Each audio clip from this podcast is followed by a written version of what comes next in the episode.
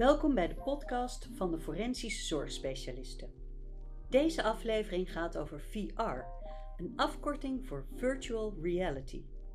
VR is een nieuwe toepassing die in de forensische behandeling wordt gebruikt om in een andere werkelijkheid te stappen. Zo kan geoefend worden met lastige situaties. We gaan hierover praten met Bas van Wolvelaar.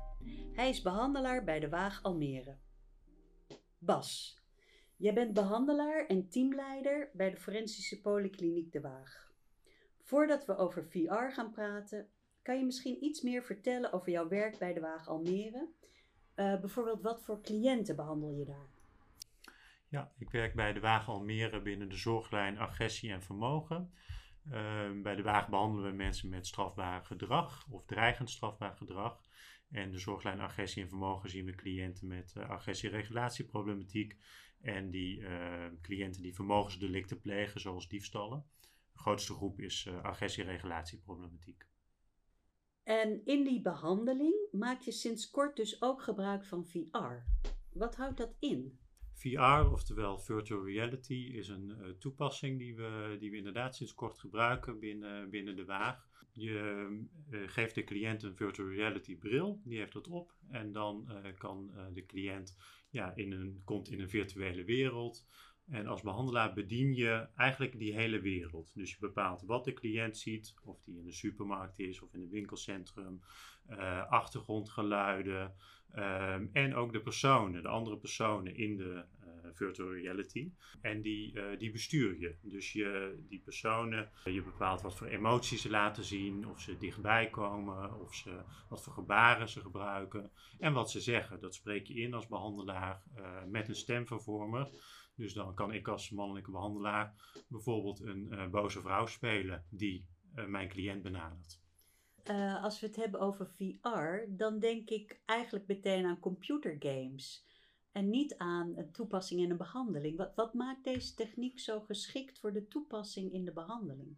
Ja, uh, in computergames wordt het inderdaad uh, al langer gebruikt. Het, is, uh, het biedt heel veel mogelijkheden voor behandeling. Wat wij vaak in behandelingen doen is praten met de cliënt.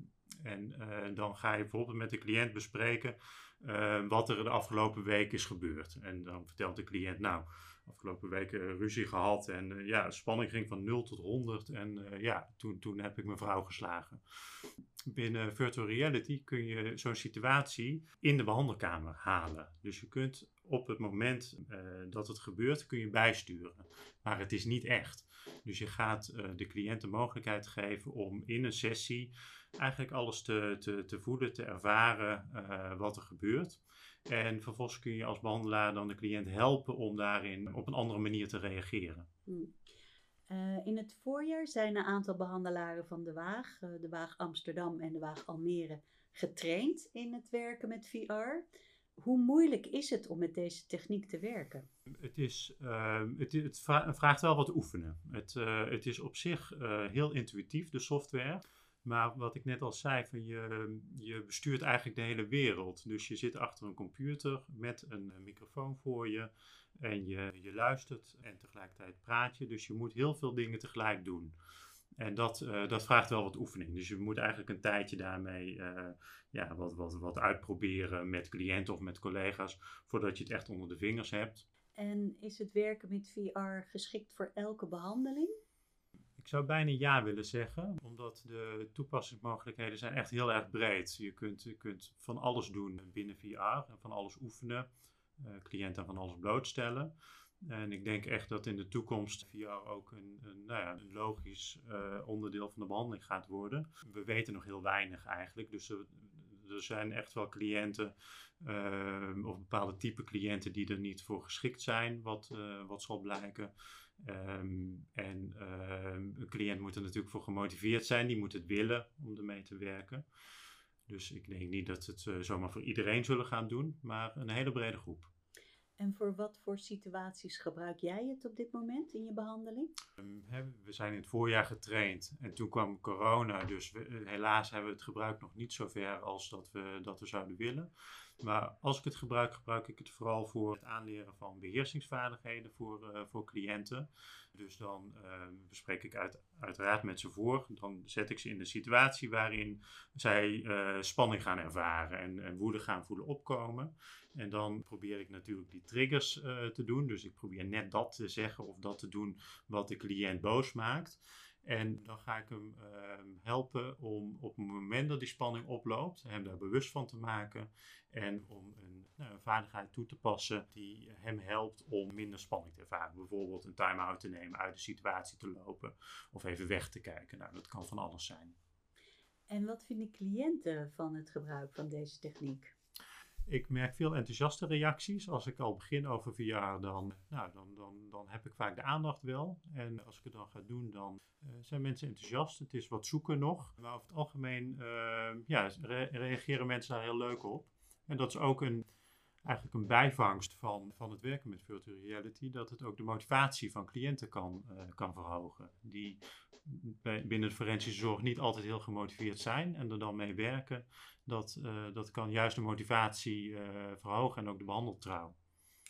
En hoe komen jullie nou aan een goed programma om mee te werken? Ja, we werken met een programma dat ook bij andere instellingen gebruikt wordt al wel langere tijd. En dat is een bedrijf wat uh, hun software heeft gemaakt in nauwe samenwerking met, met behandelaren en ook met universiteiten. En zij hebben een programma gemaakt wat heel erg aansluit bij wat wij als behandelaren nodig hebben. En er zijn ook heel korte lijntjes mee. Ik heb ook wel regelmatig met hun overleg. Uh, zij luisteren naar van, goh, wat, wat kan er verbeterd worden? En dat veranderen ze dan in het programma, uh, waardoor de software ook steeds beter wordt. Dus het is eigenlijk helemaal in ontwikkeling nog? Absoluut, ja. Ja, want uh, tot slot, ik heb begrepen dat er nu ook onderzoek wordt gedaan hè, naar het werken met VR in de forensische behandeling. Ja. Um, wanneer kunnen we meer horen over de resultaten daarvan? Um, ik ga zelf onderzoek doen naar uh, VR binnen de waag. dat is nog niet gestart. Dat ga ik de komende jaren doen in het kader van, uh, van mijn opleiding tot klinisch psycholoog. Er zijn binnen de forensische zorg nog niet heel veel onderzoeken gedaan. Er zijn een aantal onderzoeken binnen TBS-instellingen geweest met VR, waar ook wel resultaten van bekend zijn. Nou, die laten nog niet direct het beeld zien van VR werkt heel goed, maar er zijn wel wat, wat aanknopingspunten. Dus ik denk dat dat iets is wat de komende jaren echt moet gaan, moet gaan blijken. En fijn als er ook meer onderzoek kan gaan komen, zodat we beter snappen uh, hoe VR werkt, of het werkt überhaupt en hoe we het, nou, hoe we het steeds beter kunnen toepassen.